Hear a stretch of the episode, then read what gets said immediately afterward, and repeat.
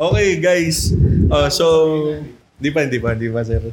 Um, so sa ano, sig- siguro sa editing siguro nakabiglang pumasok na lang na ganun from fade out to ano. So guys, uh, maaga kaming nag-start ng uh, rolling pero uh, ito na nga, umpisahan na namin technically. Okay, so I am very uh, happy and honored today because uh, here with me are two of uh, the veterans in the game of life. Yan. So, kilala niyo na si Kuya Roms, si Sir Roms, no? Kasama ko doon sa previous episode. Yan. And ito eh, papalian na natin, pakilala natin Sir Roms, no? Pakilala natin yung ating uh, special guest. Lapit mo Sir Roms ha, baka ma-bash tayo na ano. Okay. Uh, siya po ang founder ng IMAX Production and uh, my mentor Uh, since na nagsimula ako sa production, guys. And ang pinakamatinik sa pagmamahal, yeah. si Sir Rico. Palakpakan naman dyan. And good morning sa. Yun. Teka lang, sir. Parang hindi parang hindi pumapasok yung ano. Hindi yata naka-on yung mic. Hindi pa. Okay, yan sir. Ulit, ulit. Sorry, sorry guys. Kita nyo naman, hindi to scripted ha. Again, again, again, again. My mentor and the super bait na boss and ninong, si Sir Rico. Palakpakan ulit dyan. Magandang yan, yan, yan. hapon sa inyong lahat. At uh, ako'y nagpapasalamat na naimbitahan ako dito sa aming podcast uh, directed by Pao Pasachempo.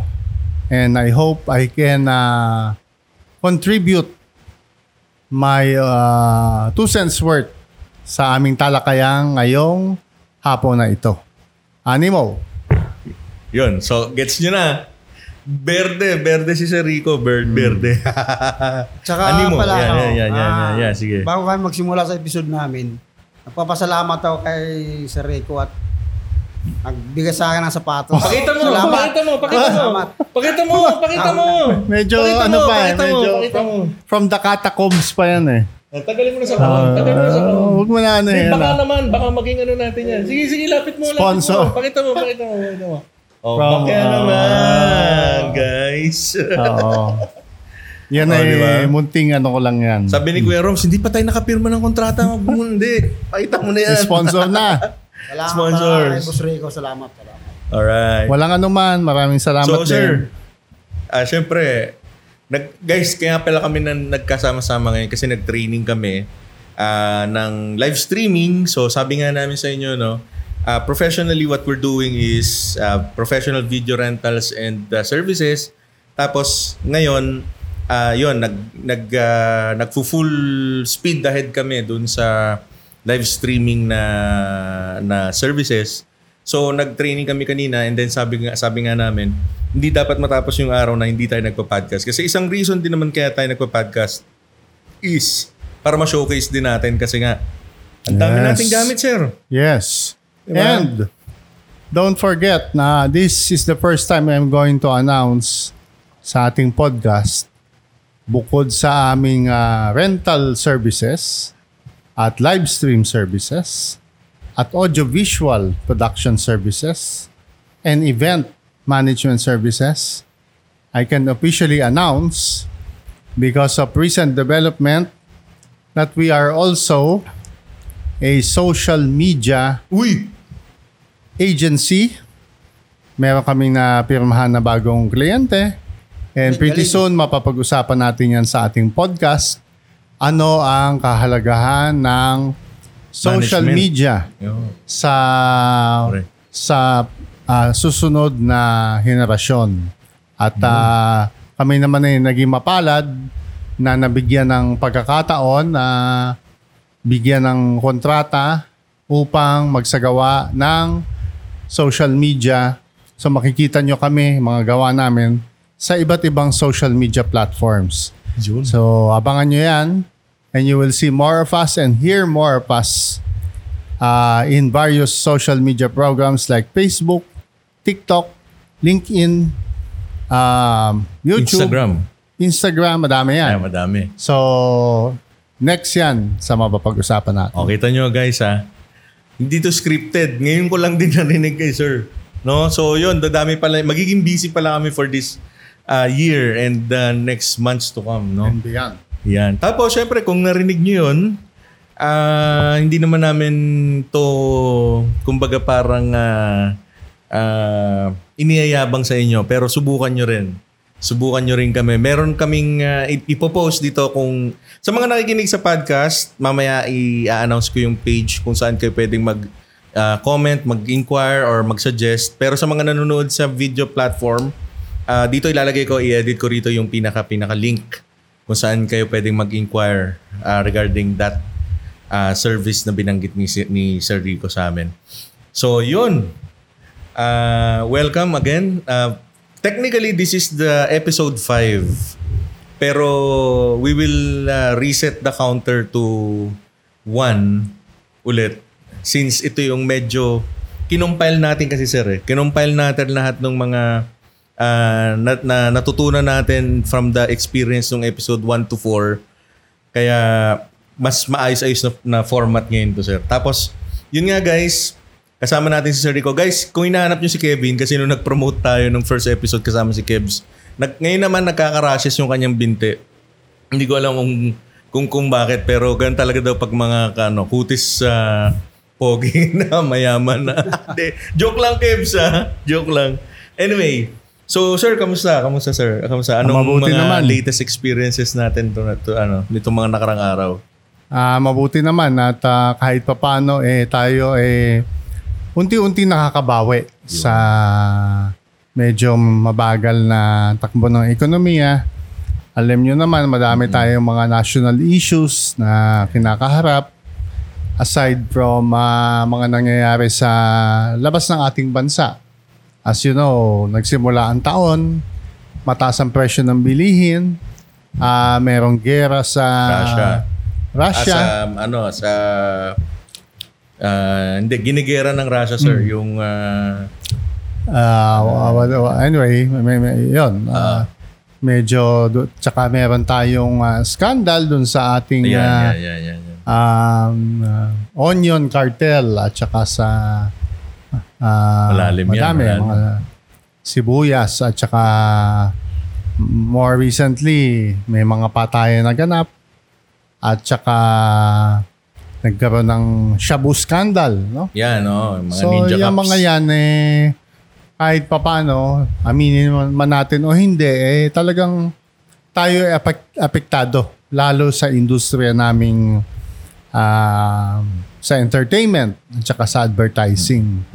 So, kung sasagutin ko ang tanong nyo, eh, unti-unti naman tayong bumabangon dahil tayo naman eh, survivor naman tayo sa mga ganyang mga sakuna. Eh, we have proven na we have continued uh, to evolve. Kasi wala naman tayong choice kung di gumapang at uh, tumayo sa kung saan tayo nakasadlak. So, maganda naman ang outlook. Ah, hopefully makabawi tayo nitong second half. And uh, as I said earlier, eh, kami ay nag-introduce ng ah, bagong ah, mga serbisyo Yan. upang um, continuously ma-excite naman ang mga mga bago naming kliyente at mga kliyenteng ah, tuloy-tuloy na nagtitiwala sa amin. Yun. So, ako yung masaya at ah, this is also something new kasi ngayon lang ako naka-experience ng podcast. Ah, pinapangarap namin nito dati. Tagal Eh, na natin plano nito, sir. Oo. Three years in the making. So, what better way to be involved in this podcast in the sabi nga eh panglimang ah, episode, na to. Yes. Eh nung isang araw ini-interview si Joey De Leon, sabi niya, "Wow, lima." Wow, Oh. lima. So parang ganito din Oy, yung magandang pi- topic din yan mamaya, sir. Ayan. ah. Oh, yeah. So, Oo, yan, madaming yan. ah, Oo. madami tayong pwedeng ma- mapag-usapan. Ah. Kumbaga, hindi lang tayo nakakaranas ng mga pagsubok Yan. kung Correct. hindi kahit yung mga dalubhasa sa media at dalubhasa sa iba't ibang ah, ah, At industriya. bet- hindi lang ba sa Daluba, veterano rin, sir. Veterano din. Mga innovators and pioneer. Oo. Mga ganun. So nobody is spared. Tama. Ba tayo naman eh, ipapakita natin na tayo ay ma- marunong bumangon. Oh, Kita nyo guys, no? F- ah, sabi ko sa inyo, yung episode 1, ang isang main reason talaga ng pagpa-podcast namin is para lang ma unang-una ma- ma- mahanap namin yung yung road to recovery. Ah, hindi porke may mga posts or mag-sound like marami kaming activities eh kumbaga parang equivalent na yon na pwedeng na kumbaga tumatabo na kami ng ng ano pero ah yun nga tulad ng sinabi ni sir talagang ano, talagang ah, lumaban lang, lumalaban pa rin kami hanggang ngayon kasi ito nga, super, ngayon pa lang kami nagsisimulang makaramdam ng kahit papano ah, pag, pag-angat ulit doon sa industriya na, na nilubog nung panahon ng ah, pandemya. And ah, itong pagpa-podcast na to, bukod doon, we would like to showcase also kung ano yung talagang ginagawa namin no sa sa real life. So, kung as simple as simple lang, may mikropono, mayroong gamit kaming cellphone as camera. More than that, sa mga susunod sigurong episode, papakita namin sa inyo yung behind the scene. Papakita namin sa inyo yung mga pwede naming i-offer ng mga services. Just like what happened nung episode 4, sir. Sinocase natin yung lights and sounds dun eh. So kahit pa paano pinakita natin meron tayong basic mga PA system and lights. Ah, ngayon, even itong TV na nakikita nyo sa likod ngayon, um, pagka may kailangan kayo, pwede yan sa mga sa mga ah, seminars and workshop yon. So, sa mga susunod na episode yon, more than this, makikita nyo yung behind the scene, makikita nyo kung paano kami mag-setup sa mga malalaking events place and venue. So, baka doon tayo mag-podcast sa mga susunod na araw. Eh, um, anyway, segue naman natin sa kaliwa ko, tanungin naman natin. Kuya Roms, lagi kong kasama to si Kuya Roms. So may bago ba tayo? May bago ba tayong experiences dyan? Or... May bago pero ano naman, ah, kaya naman kahit eh, mahirap. Anong tulad ng... Kaya kahapon, Yeah, yeah, yeah, yeah. ang Kahapon. nangyari kahapon eh, sa ano na naman, Sa... nasita na naman ako. Oh, easy, easy. Relax. easy. Baka marinig na naman tayong mga kaibigan natin. Talagang sa, sa Pasay na naman yan, mga Pasay. kaibigan. Kasi sa mukha kami kahapon. Ah, ah, ah. eh, hindi ko naman alam, bawal pala do pero wala naman nakalagay. Walang nakalagay na kahit anong Bawal sign. mag-U-turn. Oo, pero biglang bawal. Nakiusap naman ako, pinagbigyan naman ako sa papasalamat eh. Yeah. Papasalamat din ako kay Papa. mga Romy, linawin mo kung ano yung ginawa niyong bawal. Kasi sa Oo. Pasay, madaming bawal talaga. Hindi ko alam yan, Hindi, sir. bawal yung sa karsada Eh, pala. Baka sinasabi ni sir kasi yung mga casino, yung mga Oo, hindi, hindi. ah, pagsusugal. Ibig sabihin, hindi niyo alam sa mic, sa bawal, mic, sa mic. bawal lumiko o bawal Kuman- mag-U-turn. ano, kumain lang nga doon. Kumain lang mga tropa. Tsaka kunting May, may, pamasal. ano, may tumutunog na ano. Ah, ah, okay, okay. okay. Sandali lang. Sige, sige. Hello. Nakahinom lang ako. Oh, yan, yan, yan, yan, yan. So, habang may kausap sila at habang nag, Hindi. ah, nag-a-adjust muna sila ngayon. Andito, ka, andito ako sa ano, Ah, kusina. Ako naman, no? Experience ko lang. Kusina, sa Experience kusina. ko lang. Ah, kahapon, Sa ah, nakipag ah, ah, meeting ulit ako. May meeting ulit ako sa ano, sa doon nga sa binanggit na lugar. Masaya na na may may konting challenge lang. I-share ko lang kasi ah, may mga na-realize ako, no?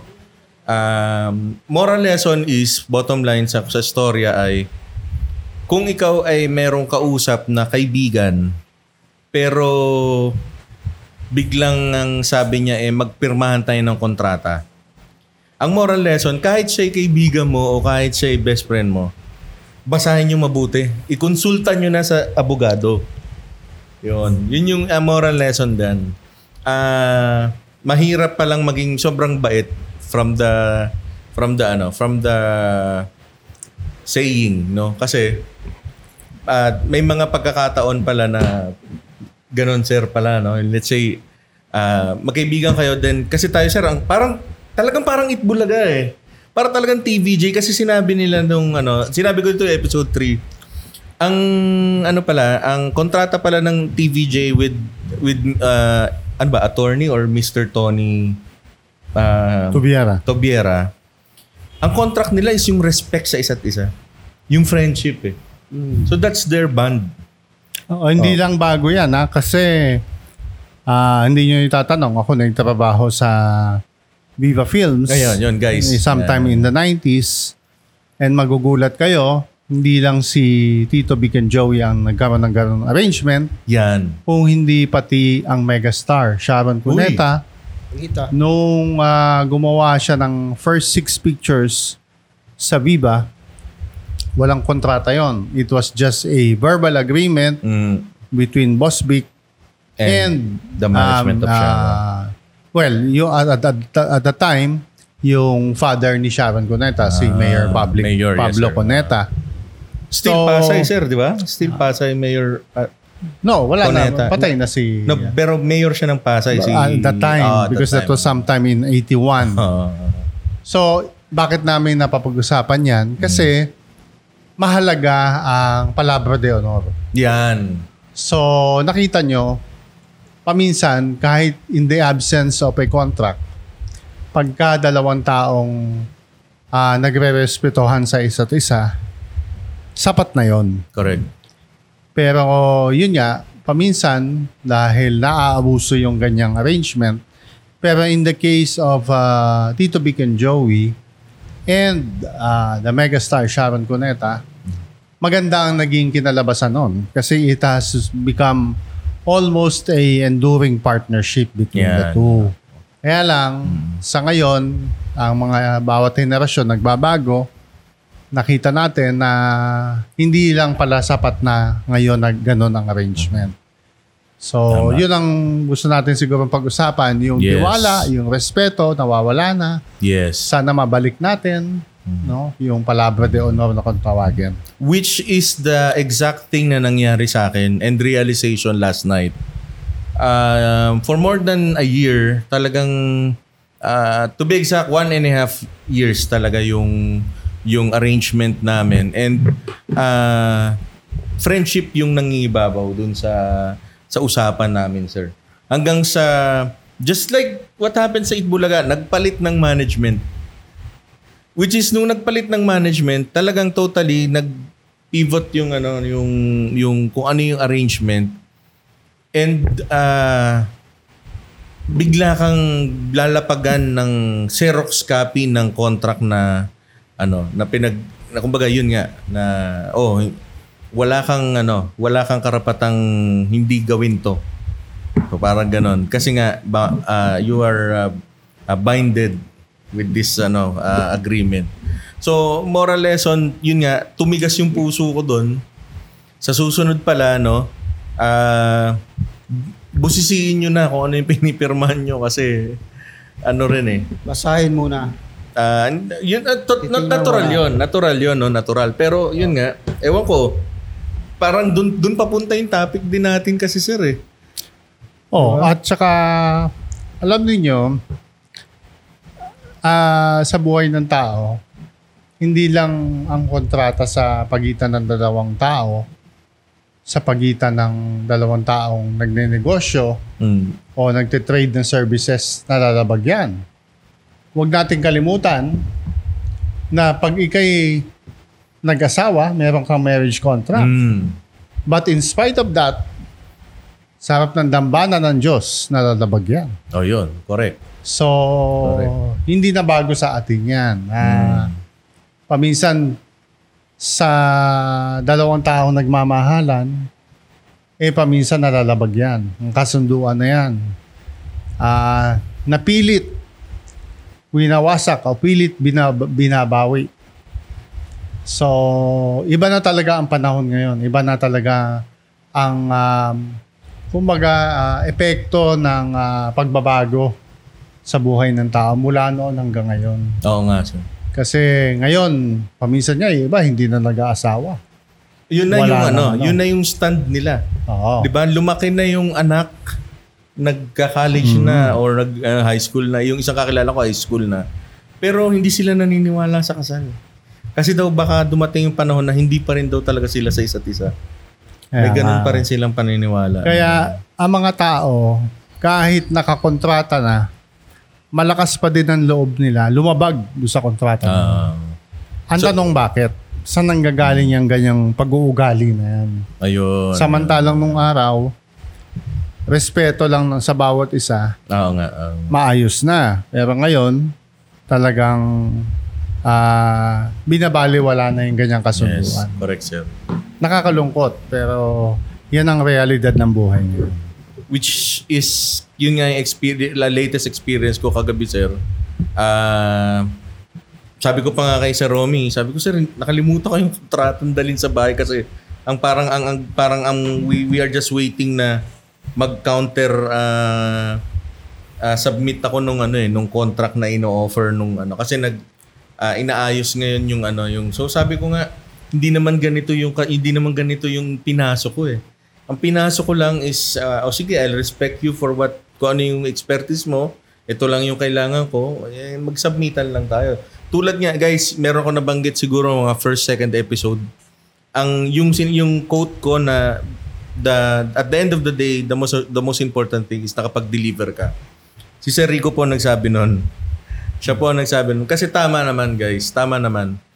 Ah, kung hihimahin mo yung sinabi niya na yun kasi, early earliest thing sa umaga, pagising mo, gumawa ka na ng parang checklist kung ano yung gagawin mo. Ngayon, bago ka matulog, tingnan mo yung as simple as that. Nagawa mo ba yung gusto mong gawin for the day? So kung hindi, hindi ka nakapag-deliver. So, eh paano pa ngayon in in in uh, uh, family related or mas mabigat na mas may responsibilidad na pagkakataon tapos hindi ka nakakapag nakakapag-deliver. So i-train niyo yung sarili niyo na gano'n na makapag-deliver. Kahit na kahit na maliit ka, kahit na ano ba 'yun, yung uh, mapa- mabulilyaso ka talaga, ay deliver mo pa rin. Parang Sa- gano'n. Kumbaga, sa madaling salita, paano magtitiwala ang isang tao sa iyo Yan. kung sa maliit na pagkakataon, hindi mo na-deliver, paano ka bibigyan ng pagkakataong mas malaki yung responsibilidad mo? Correct. Correct. So, hindi ka na aabot doon. Kasi sa maliit na pagsubok lang, eh, hindi mo na na-deliver. Correct. Di ba? So, ganun lang kasimple na naman ang buhay eh. Paminsan magtataka ka kung bakit yung pareho lang naman kayong galing, pero bakit yung isa mas malayo narating. Yes. Siguro mas katiwa-tiwala yun Tama. sa mga kausap niya, sa mga bangkong pinagkakautangan niya, sa mga taong ah hiningan niya ng, ng kontrata, hiningan niya ng trabaho. Mm.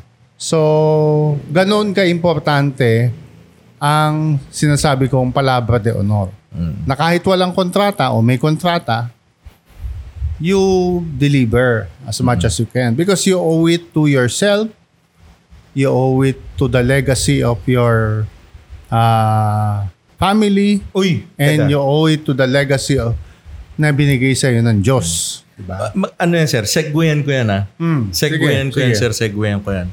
Kasi, di ba, ang bag, sabi mo nga, legacy of your family. So, ibig sabihin, ito yung refleksyon na kung paano ka pinalaki ng magulang mo. Siyempre. At oo. yung kulturang kinalakihan mo sa loob ng tahanan mo, sir, Oo. di ba? So, kung paano ka nakikita ng, ng madlang people, Mm. is kung paano ka naging isang tao sa loob ng pamamahay mo, sir. So may question ako, sir. May question ako. Ito ba sa tingin mo, sir, na nangyayaring parang ah, nasisira ang mga palabra de honor, Mm. na wala ng mga pagtitiwala sa isa't isa, mas tumitigas ang mga puso and everything. Ano ba to? Produkto ba to ng dahil sa parang na-spoiled na yung generation ngayon? Or gumaan na yung pagdidisiplina ng bagong henerasyon? Or Ah, malaking usapin 'yan, no? Kung Yan, ano yan. talaga Tama, ang ah, dahilan niyan. Oo. Pero maraming ding factors kung bakit tayo umabot sa ganito.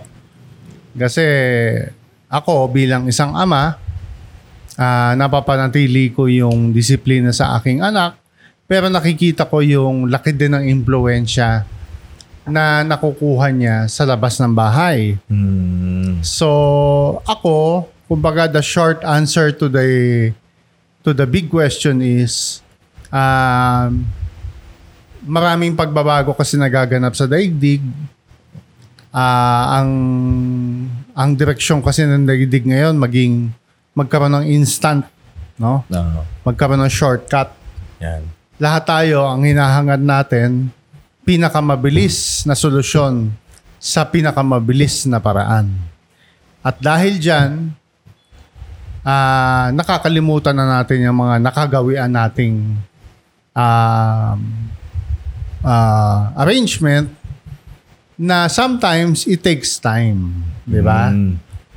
Kumbaga, kahit nga sa ano, sa pangangailangan natin sa mga punong kahoy, ah paminsan kahit yung mga protected mga forest, eh, tinatanggalan na natin ang mga puno. Kasi gusto natin instant eh. Mm. Diyan nagsisimula yan, no? yung greed.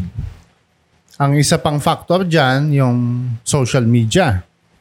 Di ba? Influensya. Impluensya ng Influensya. social media kasi ang social media, bagamat merong mabuting na idudulot yan, meron ding evil side kung tawagin. Kasi paminsan, pagka medyo mahina ang naturalesa mo, ang tingin mo sa social media, ah dapat meron ako niyan. Dapat ako yan. Ah, Kasi- may, may ano na sir, may kultura na ng inggit. Merong May inggit. ganun, oh, sir. Kasi nga, ang isa sa mga masamang impluensya ng social media, dahil marami ka nakikita mga imahe, makikita kang mga ya, binibentang produkto, Mm. pinopromote. Mm. Ang ah, ang tama sa mali, hindi mo na ma, Ah. ma-distinguish. Kasi kung anong dinidictate ng social media, at hindi lang TV to ah, o Ah. periodiko or what, Mas lumala. Tama sir. Tama. mas lumala. Kasi nga, maraming Mm. plataforma na. Oo, kasi dati, pag napanood mo sa TV, ah kung ano yung napanood sa TV, ang, mga- ang, ang Pilipino, naniniwala ka agad eh. Mm. At, at kumbaga para sa kanila, magsusuntukan na yan pag nagdebate na yan. Mm. Kasi napanood niya sa TV. Mm. Hindi alam niya. Pero hindi nila alam yung beyond that. Eh, Ah. paano pa ngayon? Social media na, kumbaga, ah, kahit saan, kahit anong oras, may cellphone na pwedeng mag maging source nung ano. So parang At saka tayo ay nga, sa dumali na. wikang English, tayo ay nasa borderless ah, society na. Ah, correct, correct, correct, correct. Kumbaga kung ano ang nakikita sa kabilang dulo ng daigdig, nakikita na din natin. Mm, mm. So, ang problema sa ganon, kung sino yung mga maimpluwensyang bansa, Mm. doon na- doon na tayo sumusunod. Mm. Kasi tayo maliit na bansa tayo, hindi tayo wala tayong representation. Mm, mm, mm. Kaya ang tingin sa Asyano eh inferior na hindi karapat dapat mabigyan Ah, ng mga magandang ganon, ano. may mga ganon. So, kaya pag-ingatan natin ang ah, ang kasalukuyang henerasyon upang sa gayon yung nakagis na nating tama Mm, at ah, kung ano yung naging mabuti sa atin, mm. maipasa din natin sa ating ah, mga anak, mga apo, para nang sa gayon, hindi sila madaling ma- mapaniwala sa mga nakikita sa social media. May experience ako niyan, sir, late. Itong, itong, gusto kong, i- you know, parang na, nabuo sa isip ko habang kinikwento mo, sir, yung, ano, yung, yung mga nabanggit mo, sir. Ah, itong kamag-anak ko, itong kamag-anak ko, ah, may anak siya na lalaki. Ah, nung, nung ako yung nandun sa panahon na yon, isang sut-sut lang ng kahit na sino, basta may edad, tatahimik na ako. Tatahimik na ako, hindi na ako gagalaw. Because, alam kong after the sut-sut, nandun na yung stage 1 to 5 ng, pam- ng ano eh, weapon ng nanay mo, di ba? May, may, may chinelas, packet ng packet yun eh, may sinturon, di ba? May hanger, yan. So, doon pala sa chinelas, ayaw mo eh. Kaya nga yung pagsut-sut pa lang, oh, tigil ka na, di ba? Kaya lang ito, lately, yung, ah, yung, yung pa- pamangkin ko, bale, pamangkin ko sir, na lalaki, sinaway ng lahat. Hindi nakikinig. Hindi nakikinig. Tapos, nung yung nanay niya mismo yung sumaway, sinampal niya yung nanay niya. Totoo nangyari ito. Totoong nangyari ito, sir. Itong nangyari, mas matanda ako doon sa nanay niya. Which is my cousin. no? Sinaway ko yung bata sa harap nung nanay niya. Pagkatapos pala. Pagkatapos sampalin. Sabi ko, you don't do that to your mother, ha? to your mama. Sabi kong ganon. Ah, kabastusan niya, gusto mong ako ang pumalo sa'yo? Ginanon ko, sir. Ang ginawa, isusumbong kita sa tatay ko. Parang ganon. Itong namang nanay, wag mong pakilaman, kuya, kung paano ko i-ano yung bata. Sabi sa'yo. Sabi sa akin. So ikaw pa masama. So, exactly. Ganun na ganun, sir. Pero, itong pinsan ko na to, pareho lang kami ng, pam- ng kung paano kami lumaki. Hmm. Kasi, kaya nga ako nga siya pinsan eh. Sabihin, ano eh, di ba? Parang, Ang pinsan Ah. mo yung babae. ang pinsan ko yung babae. Tapos, ganun yung ano, ganun yung, yung, yung sitwasyon. Di, kumbaga ako naman, ah, napatahimik na lang ako on the side. Tapos, ah, okay, di nakikita ko yung bata na, ah, ano bang term doon? Sutil or Sutil, ano ba? sutil. Parang ganun, ganun na siya ngayon yung, yung kilos niya. Hindi, pero yung tatay nun, kumusta ang pagkatao? Um, accepted naman niya nung sinaway ko. No, wag ang, ang parang ang dating lang sa akin, parang wag ko lang pagbubuhatan ng kamay yung yung anak niya. So, pero ang ano ko noon, sir, ang ah, connection ko doon sa pinag-uusapan naman natin is ah, since hindi pala nakakatanggap ng ganong kind of discipline at ano, verbal lang. Meron ngang joke si James Karaan eh. Ilal, alam mo ba yun si James Karaan, sir? Parang grupo nila, o hindi Manila eh, kasamahan nila nila GB Alex. Labrador, nila Alex Calleja. Ganyan. Sabi niya ganun parang, ah, oh, don't carry the baby. Baka malaglag. Don't carry the baby. Oops! Ay, nalaglag na yung baby. Oh, don't pick up the baby. It's dirty na. so, ah, ganun lang yung ano, walang ano, walang extra effort para patinu mo yung ano. So, kaya ko lang siya kinuwento, kaya ko lang siya kinuwento kasi meron naman akong maire-relate doon na may edad na. Na ganun ko din nakita kung paano lumaki. Kasi favorite eh. Since favorite, hindi na pagbubuhatan ng kamay. Kung pagsabihan, hanggang ganun lang din talaga. Don't don't carry the baby. Oops, nalaglag na yung baby. Ganun lang, sir. Ganun lang yung ano, ganun lang yung approach. Na ngayon, ang tendency is pagka dumarating siya sa pagkakataon na ano na, na parang yun dumarating siya parang nagsisimula na siyang ma ay hindi ko kaya mag-deliver o kaya naman ay ah antok pa ako eh hindi mo na ako papasok. May mga ganun na siyang ano attitude no? So ah ay wala na akong pera. Andyan naman si ano hiraman ko muna yung mga ganun sir eh. So s- sa tingin mo ba sir? Kasi para sa akin personally naididikit ko yun eh dun sa ganun na parang okay tinuruan ka ang parang ganyan ka tinraining eh. Kung ano yung kasi 'di ba ganun naman sir? Kung ano yung naging training after the training yun na yung magiging habit mo eh. Yun na yung kumaga susundin mong way of life na eh. Not unless bumitaw ka na doon sa training mo na yun. Kasi nakita ko sa Marine sir eh. Nakita ko sa Navy. Pag tinrain sila how many months? Paglabas nila hindi na nila maibalik yung pagiging civilian nila eh. Parang ganun eh. Not unless, In a good way. oo sir, oo, pero not unless, halimbawa, talagang ayaw na nila ng magsundalo, bumabalik yung pagiging ugaling sibilyan. Parang ganun. So, eh ito sir, imagine natin from, from first year niya hanggang 18 years old or 21, gumraduate ng college sir, di ba? Nandun ka sa training ng family eh. Hmm. Di ba? So after that, pagpasok mo sa real Makoy o sa real life, imposible naman na bigla ka na lang naging ganyan. Naman bigla kang naging sabihin na natin tamad, bigla ka na lang naging ma- mapag um, ma- umaasa sa iba, 'di ba?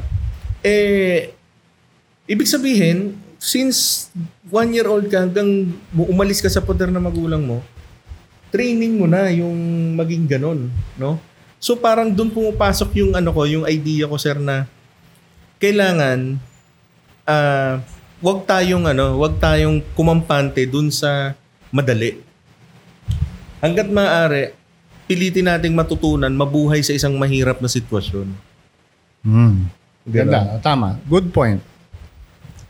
Well, um, ang tugon ko dyan, eh, yun nga eh, there is no one approach para ma-solve mo yung problemang yan. Kasi ito ay pagkukulang ng madaming sektor sa ating lipunan. Ba, malalim na yun, sir. ah. Oo, kasi pagkukulang din ng gobyerno yan kasi Pwede. Pwede. dahil ah, ang mga kabataan in many decades walang access sa quality education.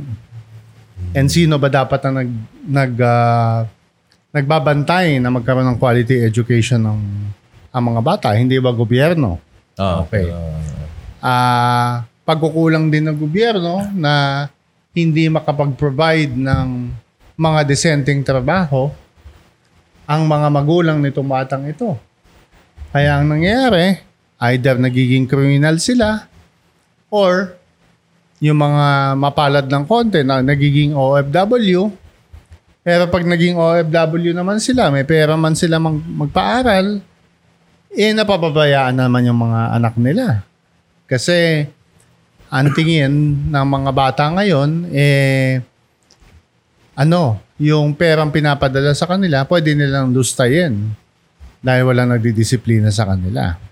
pwede. Pangatlo, may pagkukulang din ng ating um, kumbaga ang mga gobyerno nagbabantay ng ating media outlets. Mm, Kasi ang yung nagre-regulate ng Nagre-regulate, lumalabas na information. kasi paminsan sa pelikula bagay. nakikita yung O, mga, teleserye. Yung mga teleserye na pababayaan. Akala tuloy ng mga batang nanonood ng ah, mga drama sa telebisyon Mm. na pagka ah, teenager ka, pwede ka na mabuntis at pwede kang ah, magtagumpay Ah, kahit yun na yung, kumbaga, yun ang ginagawa nilang standard. Oo, kasi ganun. sasabihin nila, eh bakit yung napanood ko, eh, pumato lang sa foreigner, yumaman na.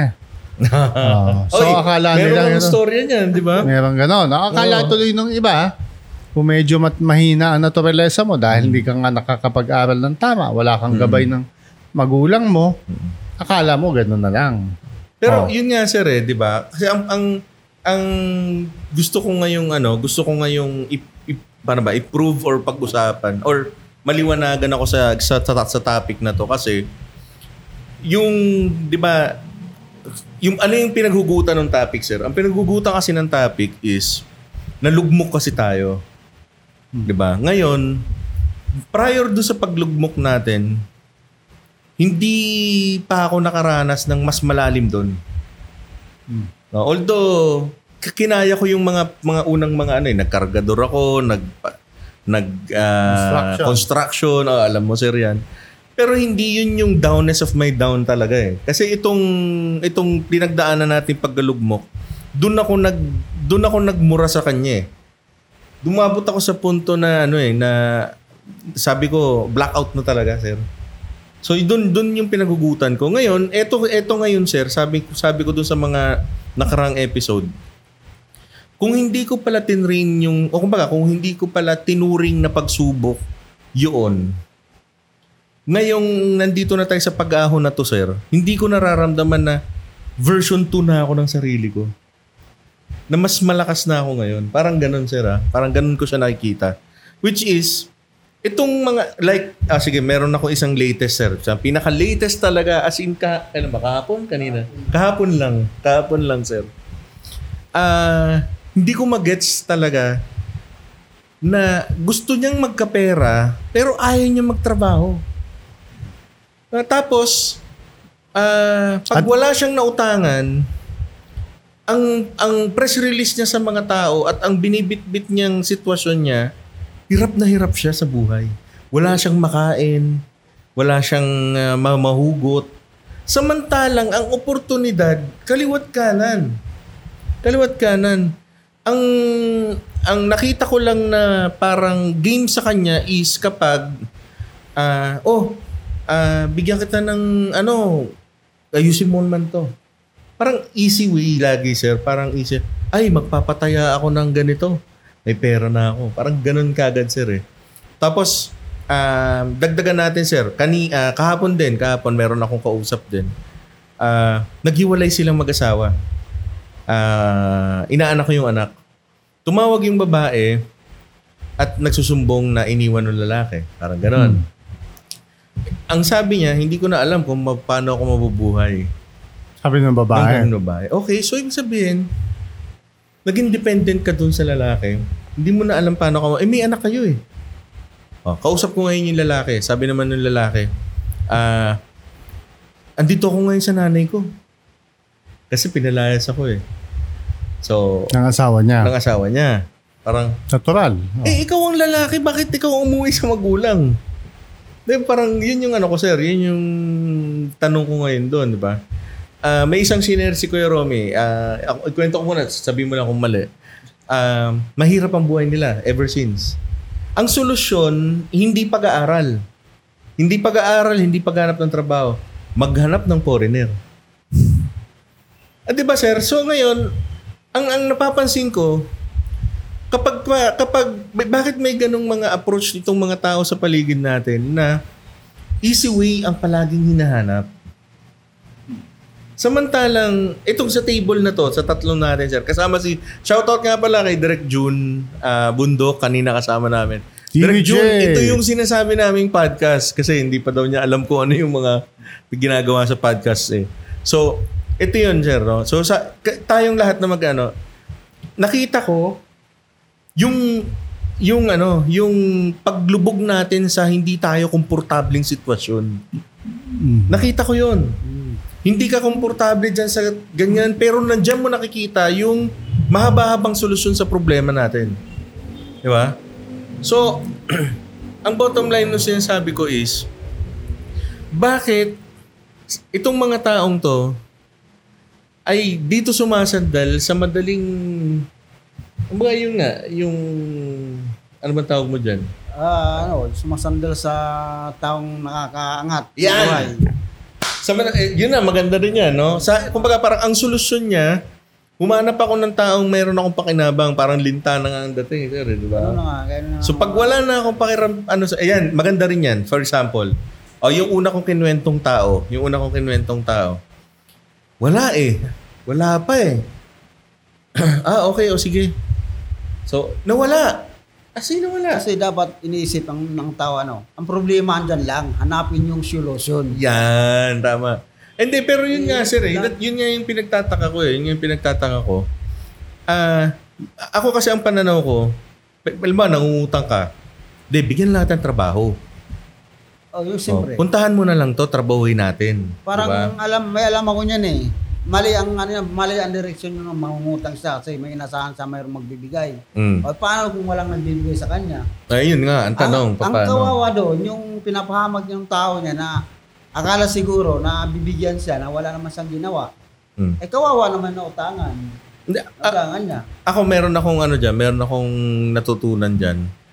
Ah, ako naman may utang din eh. Tsaka nangungutang din ako. Lahat naman ng tao siguro, Oo, oo. Pero, ah sinisigurado ko doon at the end of the day, makapag-deliver ka, meron kang pamamaraan kung paano mo isusoli yung inira mo. yun. Yon. Ngayon, kung kung hindi mo pa kaya, huwag ka magtago. Mag, mag- ano, kausapin mo siya. Parang ganon, no? Usapin ng maayos. Oo. Eh ito, ang ang sistema nito, ah pareho naman kami naghihirap. Nangihiram siya ng konting pera kasi may nakita siyang nag-post ako sa Facebook or akala niya kumita ako from that post, no, yung event or what. Ah, lalapitan na niya ako for an amount, no? Di syempre, matatanggihan mo kasi ah, marketing lang naman ginagawa mo sa Facebook eh. Ganyan. And then ano, tapos, ang press release ngayon niya, masama kang tao. Ay, ano yan? Pagkatas mong tulungan yan, di man lang ako makautang dyan. Anong klaseng ano yan, di ba? Meron nga kwento, may narinig ako eh. Meron Meron pa ngayon ang masama. Oo. Ah, may, meron nga ako narinig na kwento. Ah, ah, hindi ko nababanggitin pero ma- matatawa yung isa sa mga nasa mesa na to. ano eh? Ah, ultimo problema ng pamilya naging ano na eh. Naging problema na nung nung nagnenegosyo eh. 'Di ba? So, sabi nga natin, ah, sabi nga niya, sa- sabi, sabi ni Sir Rico, di sana pala nagtayo na lang tayo ng charity institution. Hindi na lang pala Hindi na lang pala production house. Kasi ang daming dumaan sa akin, guys. Kung, kung isa ka sa nakikinig nito, ah wag mong mamasamain kasi totoo namang nangyari, di ba? Totoo Ah, namang nangyari. hindi maganda. Oo. Ah, nung maganda ang takbo, okay. Nung tumatagal na at ano, ah, lumulubog na, oh, nawala na. Kumbaga parang ah, ah, pagpaangat meron eh. Pag, pag ano, biglang nawawala. Anyway, ngayon, we are now ah, trying to recover na. Yan. Medyo nakakabawi-bawi na. Tapos, naturuan ako ng pagkakataon na kumbaga mahirapan, no? Mahirapan. So naiintindihan ko ngayon yung mga taong maalwan. Na, naiintindihan ko ngayon sila na pag ang tao maalwan, ibig sabihin niyan, naranasan niyang paghirapan yung pera niya.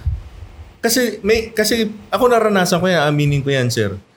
Nagka-TF, let's say, may professional fee, 'di ba? Tapos ang hindi ka pa nakaranas nung ganong kalugmok na nahirap. May bagong mikropono, biling ko kaya 'to. 'Di ba? Oo. Ganun eh. Ay, mayroong accessory yung kotse, kabit ko nga. Hindi mo iniisip ngayon na ano, may may may narinig akong kasabihan lately galing sa isang may edad din na na marine officer, sabi niya, kapag panahon ng katahimikan, hindi panahon ng gera, di ba? Ano ang dapat mong gawin? Maghanda para sa gera. Pag panahon ng gera, kumpleto ka. I-convert mo sa buhay yon. Pag panahong tumatabo ka, ipunin mo. Mag, magtipid ka dahil pagdating ng panahon ng tagtuyot, May aanihin ka. meron kang naitabi. Na ano. Hoy, so, meron akong Yan, yan. laging um, kasabihan na, di ano ba? Lalo Sige, mo sige, sige. Although English yun. Oh, when, di ba? when, when. Oh, sige, sir. Di ba? When. Sabi ko, no. sabi ko, it is better Ah, okay, okay, okay. to prepare and prevent And prevent, yes. than to repeat and repent. Ah, repeat ibig sabihin nun, Ang ala ko, when it rains, it pours. Beggars don't choose. oh, ay, iba pa yon iba pa iba yon pa yun, iba pa Yung yun. mga mga ibang sitwasyon. Kasi Ah, paminsan tayo, dahil ah, medyo masaya ang buhay natin, nakakaluwag tayo, yan. Hindi tayo nagpe-prepare sa ah, mga dadating na pagsubok. Yan. So, mag-prepare tayo, prevent accidents, prevent unfortunate things Oh, yun that lagi happen. sinasabi, sir, health. Oo. Oh. Otherwise, Ah. pag hindi ka nag-prepare, uulitin mo na naman Yeah, yung pagkakamali mo. Oo. At, at yung repent, magsisisi, Magsisisi ka ka. naman. Ah, bakit hindi ko nagawa ito nung medyo nakakaluwag ako, may oras ako, Yan. medyo nung malakas pa ako, mga ganyan. So, At ganun din sir, hindi Hmm. hindi palaging ang mentality ng tao pag ito nakakaluwag ah, o kaya ah, sabihin na natin na na ano bang ibang term sa ano sir, yung hindi hindi naman ma, hindi naman masyadong galante, yung meron lang. Yung pagka halimbawa nakita mo lang siyang meron, hindi ibig sabihin nun na ah, marami siyang sobra para lapita. Kasi kasi for example sir, may nitong nakaraan may nagsabi sa akin, mag-Canada ka na lang. O mag-Singapore ka na lang. Ganyan, ano. Sabi ko, hindi ganun din eh. Kasi ang dami ko rin kamag-anak na pag nalaman na nandun ako, ano yan, hindi mo Hindi. po pwedeng hindi, hindi at saka to eh. add to that, hin- ang solusyon sa paminsan na problema natin sa trabaho Mm. o sa ating career, eh hindi ibig sabihin yun mag ibang bansa. Kasi Ah, yun. hindi guarantee yun. Kasi Tama hindi, yun, tama yun. hindi, hindi totoo yung nung araw na the US is the land of milk and honey. Mm. Hindi, madami din tayong mga kababayan dyan na talagang walang Hmm. Talagang trabaho. ang hirap, oh. Ako mismo, kapatid ko, Ah, nasa Australia siya. Australia. oh. Wala siyang trabaho ngayon. Mm. Mabuti na lang yung brother-in-law ko kahit papano. Pero nung araw, yung Hmm. sister ko, may trabaho siya. Pero ngayon, dahil mahirap din ang buhay sa Australia, Hmm. hindi siya nakakahanap ng trabaho. Pero 'di ba sir, ang isa sa mga toxic Filipino culture kasi, ayan, nang ibang bansa yan, may pera yan. yan, ano, ah, utangan mo muna ng ganito. Hiraman Because nga, muna ng it is, ganon. paminsan na napapanood kasi sa television yon sa mga pelikula at ngayon sa social media Mm. na pagka ikaw ay nag-abroad times 20, times 50 ang pera mo. Yan, Pero ganun, actually, ang mga tao doon, ako recently, nag-America ako noong Ah. 2019, nakita ko, sabi ko, magandang lugar ang Amerika. Mm. Mm. Pero nakita ko ang mga kamag-anak ko, wala sila talagang oras magpahinga. Yung, kasi ang bu- Kaibigan natin, sir. Shout out kay Cholo.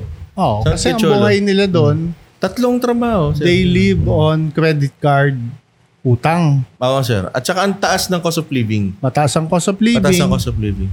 At saka talagang bawal kang tumigil. Correct. Kasi Hmm.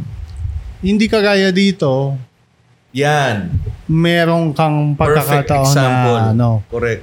Doon sa Amerika, lahat Hmm. kayo pantay-pantay. Lahat kayo kailangan magtrabaho. Itong, itong ang kinikwento ko, sir, di ba, na, na tao, di ba? Ano eh, gising sa gabi, ah, gising sa gabi, tulog sa araw. At ang reason kung bakit gising sa gabi, nag-iinom. Tapos pagdating ng umaga, walang ulam, nangungutang ng ulam. Hmm. Ganun ang ano, ganun ang mentality. Kaya uh, of all people, sabi kong ganun, sana hindi ka kumbaga, I mean, sana hindi ka na tumulad diyan. Kumbaga, hindi ko na lang siya maprangka na huwag ka nang dumagdag sa problema ng Pilipinas. Hmm. Diba? At saka, huwag ka nang dumagdag sa nagpapapangit sa imahe ng Pilipino. Especially kung meron ka naman talent, Oh, correct. kung sir. meron ka namang abilidad kahit Oo, papano, oo. Sinasama naman eh. Sinasama naman eh. maraming ganyan. Yung either masyadong talented pero hindi ginagamit yung kanilang Mm-mm. mga oportunidad o kanilang mga talent. O kaya naman, nandyan ang oportunidad, ayaw, ayaw sunggaban. Hmm. Ewan ko kung pa- bakit ganon, sir. Ewan ko kung bakit ganon, ha. Kasi ang hirap humanap ng... Honestly, sir, sa trabaho natin, oh, yan, nakikita mo, sir, di ba? Every year, nagre-reboot yung company natin. For the past Ah, more than 10 years na, sir. 10 years na Oo, ba? hindi. Kulang-kulang 10 years na. Kulang-kulang 10 years. 19, ah, Oh, 2014. 2014 kasi tayo na 14, gano'n. 50. Oh, sir, tama. Oh, kulang-kulang. Every year, Every nagre-reboot. year nagre-reboot sir kasi pag madali, ah, pag madali ang trabaho, andyan, di ba? Mas maporma pa. Alam mo ba, there was a time pa nga, Kuya Roms, na mas napagkamalan pang ako, ang dri- ako nagna-drive, sir, kumpara doon sa ano. Kasi kung pumorma siya, ganun eh. Eh, um, syempre, hindi, nag, hindi naman palaging ganun. Dadating ang panahon na, na magkakabagyo tayo sa negosyo. Oo, siyempre. Oo. Ngayon, hindi kayang, hindi niya kaya kasi, ewan ko, for some reason, papaalam. At itong malupit. Mas mababang, ano, I mean, ito katulad nito, di ba? Ah, matuto kang mag-mix ng audio. Ito, mixer, guys. Ang tawag dito, mixer. So, titimplahin mo yung mga mikropono, tutimplahin mo yung mga boses natin and everything. Pag natutunan mo to skill to, pwede mong dalhin sa abroad to. Or pwede ka pumasok sa mga network dito. Diba?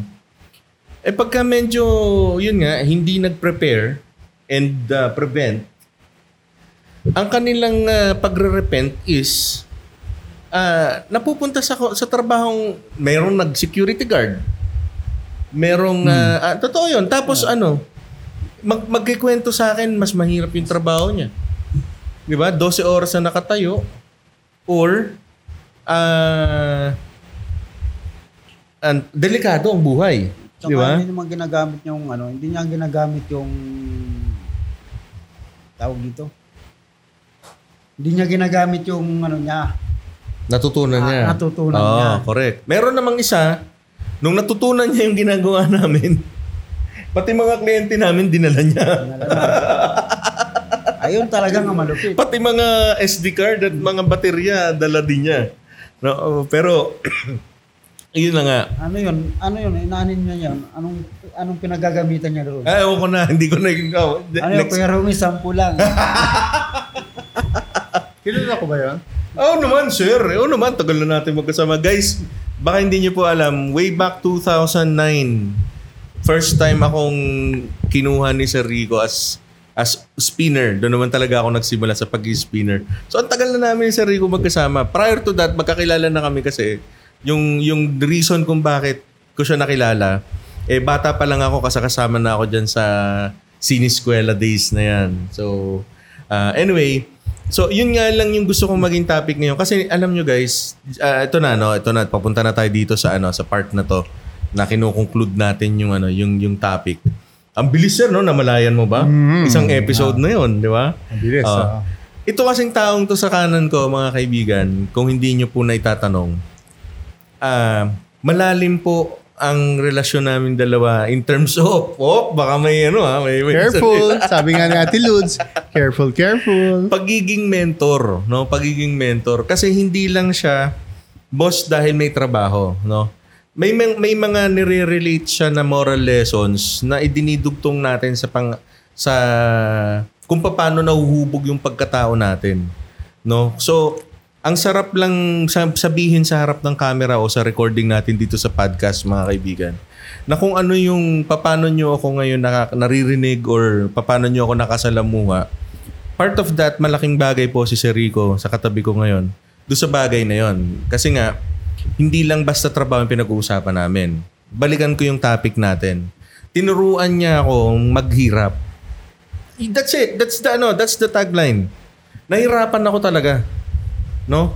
Which is the same story nung kinoconnect nating istorya dun sa mga parang, yun nga, sabi ni Sir, malawak na usapin yung henerasyon ngayon. Kasi, uh, the way kung nakita ko kung paano yung mga kabataan na malapit sa akin, hindi ko naman gine-generalize, sabihin ko na lang yung mga malapit sa akin, ah hindi, ano eh, ang, ang dali nilang makuha yung gusto nilang makuha. Kasi siguro itong parents is ayaw ipadama sa bata yung hirap na naramdaman nila nung sila yung bata.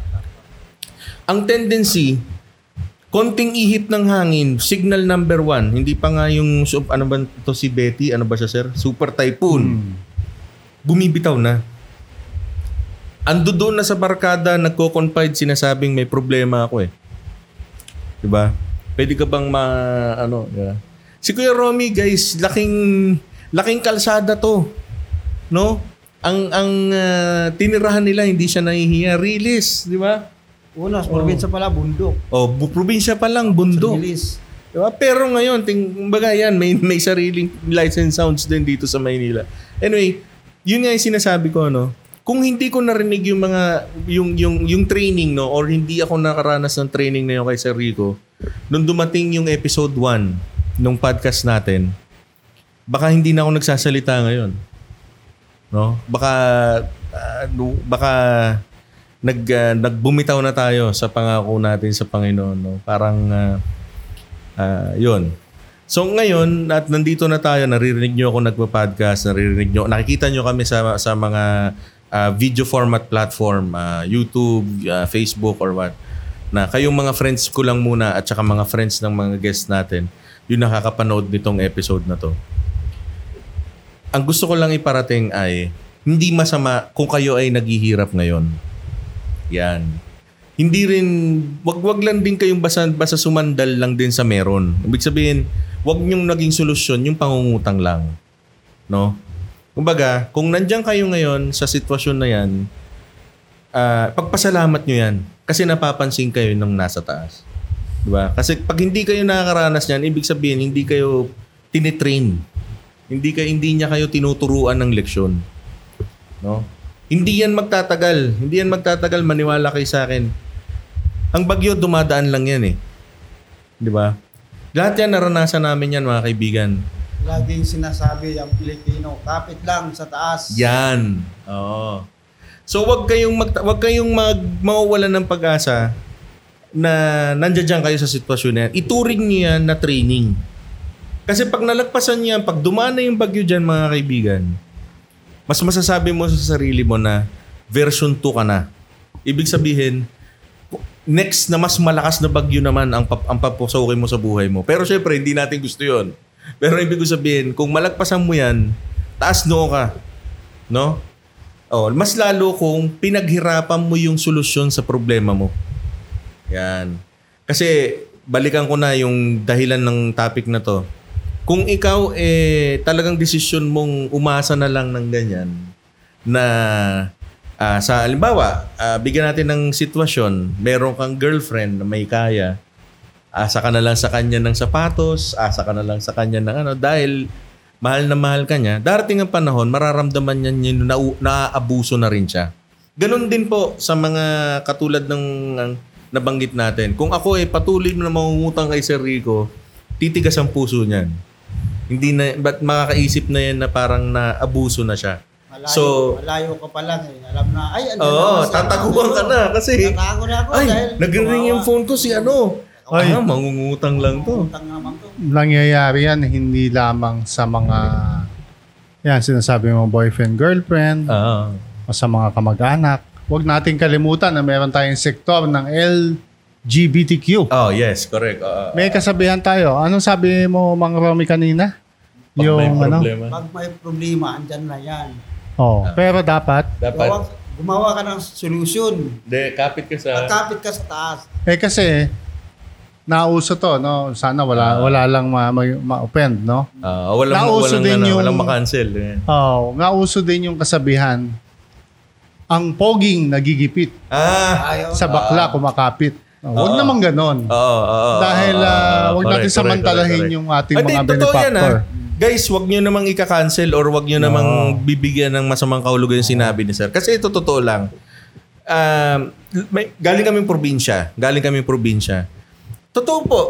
Totoo. In, ah, pumunta po kayo dun sa ano, dun sa ah, ganung lugar. Kawawa ang ano eh, kawawa ang LGBTQ eh. Kasi ano eh, naghahanap sila ng ano eh, ng, ay, mabait sila also. Mabait sila, naghahanap din sila ng mamahalin nila eh. Ang problema, inaabuso sir eh. Kumbaga Diba? sabi nga nila eh, tao rin naman kami may damdamin. Correct. Yan. And guys, boss ko po, member ng LGBTQ. Oh, hindi si Sarico ah. I mean, sa iba. sa ibang ano. oh, hindi. Sorry sir. Hindi tayo eh, marami Oo. tayo kasing kaibigan sa At industriya. kaibigan also. Lalo Na po sa ganyan. industriya ng showbiz. Mm. Lalo po sa industriya ng showbiz. And sila mismo nariringgan namin ng ano ng ganong storya na ah, naabuso sila no dahil kesyo may sakit yung ganito. Na kailangan lahat ng na ng gatas, drama, alam niyo na yan. Ang daming mga libay. Oo, oh, lahat ng drama, ganyan. Eh, eh, dun, dun, yun yung nakikita nilang solusyon. Which is yun nga yung sinasabi ko, pinapoint out ko. Kung kayo naghihirap, no, gawa kayo ng solusyon. Na hindi kayo basta lang nakasandal. Isang tinuro sa akin, shoutout sa ninong ko na sumalangit nawa. Huwag kang, ah, sanayin mo lang, ngayon pa lang, sanayin mo na yung sarili mo, wala ka sinasandalan. Kasi pag dumating ang araw na palagi ka nakasandal at nawala yung sinasandalan mo, ayan na. Magsasawa din yan. Hindi mo na Wag alam kung saan ka ngayon pupulutin. Pero Diba? ang wag natin kakalimutan, ang lagi natin sa sandalan ay Ang ang Panginoon, Diyos. Yan lang ang Yan, tanging sandalan natin. Dasal. O sir, kita nyo ba? Naka isang episode tayo kasama yung ano, yung pre-roll natin kasi kanina.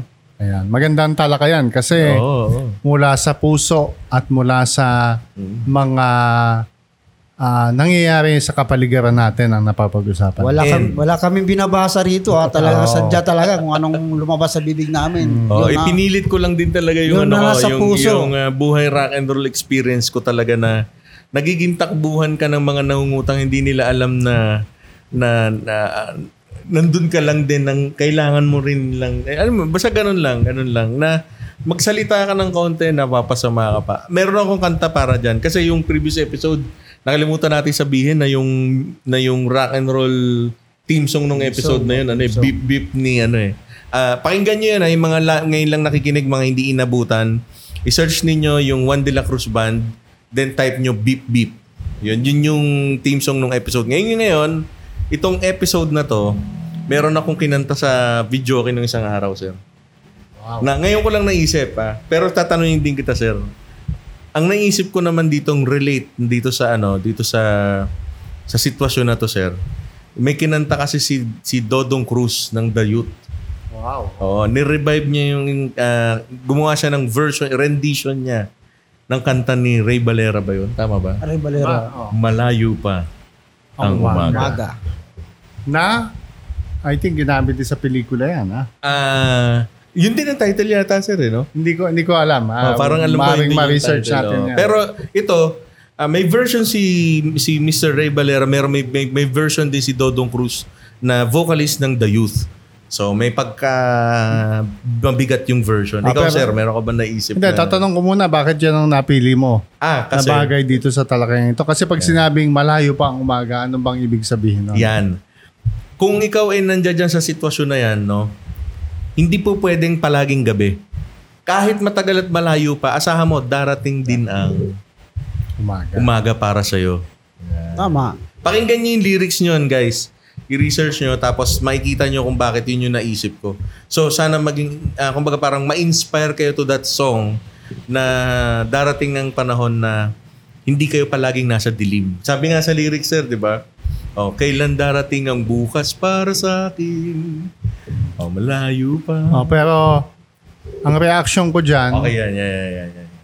yung malayo pa ang umaga, applicable lang yan sa attitude mo sa buhay. Oh. Kasi ang malayo ang umaga, depende yan. Gusto mo bang mabilis ang umaga mo? O gusto Or mo mas bang matagal? matagal? Ah. Kasi kung naiintindihan mo ang ah, ah, ang lessons sa buhay na dapat mong gawin, Hmm. dadating ang swerte sa'yo. O nakikinig ka sa tamang tao, nakikinig ka sa Diyos, nakikinig ka sa mga taong ah, karapat dapat na pakinggan. Pero kung ikay nalilinya sa mga mga taong masama ang impluensya sa'yo, malayo pa talaga ang umaga pagka ganyan. Anong Diba? masasuggest mo na theme song for the for this episode, sir? Ako naman, ah, dahil tayo ay buhay rock and roll, Yan. ah, ang naisip kong kanta, makapagdamdamin din. Ah, sige, sir. Sige. Ah, ito ay isang awitin in the 90s na kinanta ng bandang Orient Pearl. Uy! Ah! Pagsubok. Pagsubok. Yeah. Pwede. Subok. Pwede. Kumbaga lahat tayo ay dumadaan sa pagsubok. Pagsubok lamang yan. Yan. Tama. Ngunit- Tama, tama. Tayo ay hinahamon ng panahon Hmm. upang ilabas kung gaano kata- ta- tayo katatag Pwede. sa sa mga bawat pagsubok ng buhay. Kasi ang pagsubok para sa lahat yan eh. Ang Panginoon dumaan sa pagsubok. Even yung mga mayayaman, mahihirap, dumadaan sa pagsubok. Pagsubok lamang yan. Yun. Pwede, pwede. Kasi So- yung malayo pang umaga. Sa mic, sa mic, sa mic. Ang malayo pang umaga, paborito ng mga ano yan, mga adik. Kasi mga adik, parang mga zombie yan eh. Ah, Kasi ayaw ng ano. gusto nila ayaw palaging ng- gabi. Oo, no? gusto nila laging gabi. Tama, tama, tama. Huwag masaktan yung adik ha, peace. Ah, Hindi, pero uh, totoo naman eh. Ay, Di ba? Totoo naman. Ikaw, ikaw, Kuya Roms, anong Para- team song ang naisip mo para dyan? Para sa akin yung team song kay Boss Rico talaga tama yun. Ah, pagsubok din. Pagsubok. Kasi Oh. lahat tayo sinusubok eh. Pero ako naman, sir, yun, kukomento ko naman yung, yung lyrics naman ng kanta, di ba? Ah, pwede ka namang, ah, kasi meron kasi doon na, ano, hindi lang ikaw ang lumuluwa, hindi lang ikaw ang durusa. Okay, pasakit mo yung may katapusan. Kaya mo yan, di ba? Ganun yung lyrics nun, di ba? Ang, ang point ko naman doon sa lyrics niya na yun, ah, kung, kung kailan yung katapusan ng pasakit niya sa buhay, di ba? Huwag mong hintayin lang. Kasi parang baka isipin nitong taong to na sinasabihan natin, ako na nga yung dumadaan sa pagsubok na to, so hihintayin ko lang. Hindi. Dagdagan mo ng gawa. Sabi na sabi natin, kapit sa taas, magdasal ka. No? In, ah, yan. And then, d- d- l- lagyan mo ng action. Tama, di ba? Kumbaga, wag ka lang basang umupo dyan. Wag ka lang mag... Okay, narinig ko rin kasi yan, guys. Hindi hindi ako ano ah, na-depress din tayo, duman din tayo dyan. Ito, nagpapagaling tayo ngayon. Dumating din tayo sa punto na nasa isang sulok tayo ng kwarto. Pero yun nga, kung wala kang gagawin, wala. Ang gawin mo, lumabas ka ng bahay, pumunta ka sa kaibigan mo, mag, bumili ka ng merienda, man, lumanghap ka ng sariwang hangin, magbike ka, mag-exercise ka, balikan mo yung mga dati mong mga dinadaan ng mga lugar, alalahanin mo yung mga ano yung meron doon sa mga lugar na yon. Huwag mong hayaang nandiyan ka. Tsaka- Gumawa ka ng action. At saka yun, isa pa yun, isa pa ang gustong-gustong kanta na yun. Yung taong tamad. At taong tamad ni pa ako ano. Kasi malayo pa umaga eh. Ano ba yan? Juan de la Cruz din? oh, Oh, di ba? Taong tamad. Oh, yun. So, meron ba tayong ano pa sir, idadagdag or announcement or ano? Hindi, um, dahil nga nabanggit ko yung pagsubok lang, meron din akong isa pang kanta. Okay, sige. Oh, guys, ang dami Pero ito ano naman ngayon. personal ano ko to. Ang dami yung pang playlist. Kasi niya. paminsan na pag medyo nahihinaan tayo ng loob, Ah, okay. um, kailangan makinig ka ng mga kung tawagin mga uplifting songs, Yeah. inspirational songs. Isa sa mga paborito kong kanta, ah OPM din to. Sige sir. Kaya lang medyo matagal na. Ah, ang kanta ni Leo Valdez Uy, na luma to. ah, magsimula ka. Ah, okay, okay. Kasi ang okay. sinasabi niya doon, Ah. iisa lang ang buhay mo, kumilos Yan. ka, Tama. gamitin mo. Oh, yun. Kung may um, kung Oh, may nais ang ah. puso mo, Narinig mo pala. mangarap ka, abutin mo. So yan. Abutin mo yung pangarap mo. Huwag kang makontento na pag ganyan-ganyan ka na lang. Oo. Kung, So- kung may oportunidad na, na, oportunidad na nagbukas para din sa pangarap mo, sunggaban mo yan. Hindi yung patamad-tamad ka dyan. Oo. At saka, sabi nga sa English, it's never too late. Correct. Correct. Kumbaga, paminsan na Correct. akala na, hindi, matanda na ako, hindi Ay, na ako hindi. magbabago. Hindi, sir. Hindi. Oh, so, wag tayong mawala ng pag-asa Hmm. because the time is always right to do what is right. Tama. Yan. Tama. Kaya nga kung sa atin pa, hanggat nabubuhay, huwag ka mawala ng pag-asa. Ah, habang may buhay yan ah. Oo. Ng ah, after image. Means, Okay. So, announcement. Ah, sa mga susunod na episode, asahan nyo mas, kung dati isang mic, dalawang mic, ngayon tatlong mic, ah, nakikita namin yung format. Baka sa mga susunod na episode, limang mic na to. Or anim At na mic na baka to. magulat kayo, eh, may video okay portion na tayo sa susunod. Ayan, ayan, ayan. abangan nyo. Hindi Oh, lang yan, namin yan, sinasabi ang mga kanta, kundi kinakanta pa rin namin. Correct. Ayan. Puro mabibigat. Pag, pag-aaralan ko nga, sir, ano ba? eh, kung paano Ilang tayo episode na ano eh, panglima na to. O pang-anim, puro mga direktor. Maniwala kayo sa Oh, akin. yan, yan, yan, yan. Para- Oh, shout out, challenge. Oh, Cha- challenge, challenge, challenge. di ba? Oh, si Direk June Bundok and Direk Marlo Yan. De Vera. Yan. Yan. Abangan nyo. Abangan nyo, mga director naman yung sunod nating mga Mga- i-guest. Yan ang ah, podcast ng mga direktor na mahirapan kami kumat. Kasi mahaba yan. Ano yan? Asahan niya? Part 2, part 3, part 4. Oo. Yan ang directors, part walang cut. part. Ayan, directors no cut. Uy, magandang ano yun, sir. Mga bagong program natin, di ba? Eh, yung, yung kay Direct Marlo nga, kung ano eh, di ba? Parang direct on point. Yun, Yeah. yung kanya eh. So, tu- dual eh. May, may puntong director at saka yung direct, direct siya Hmm. na punto ni director. Parang gano'n. So guys, thank you very much. Sinamahan nyo na naman kami for more than one hour na ngayon. No? Pero ah yun na nga, wala naman kaming limit talaga rito. Gusto lang namin i-compress lang muna siya into one hour.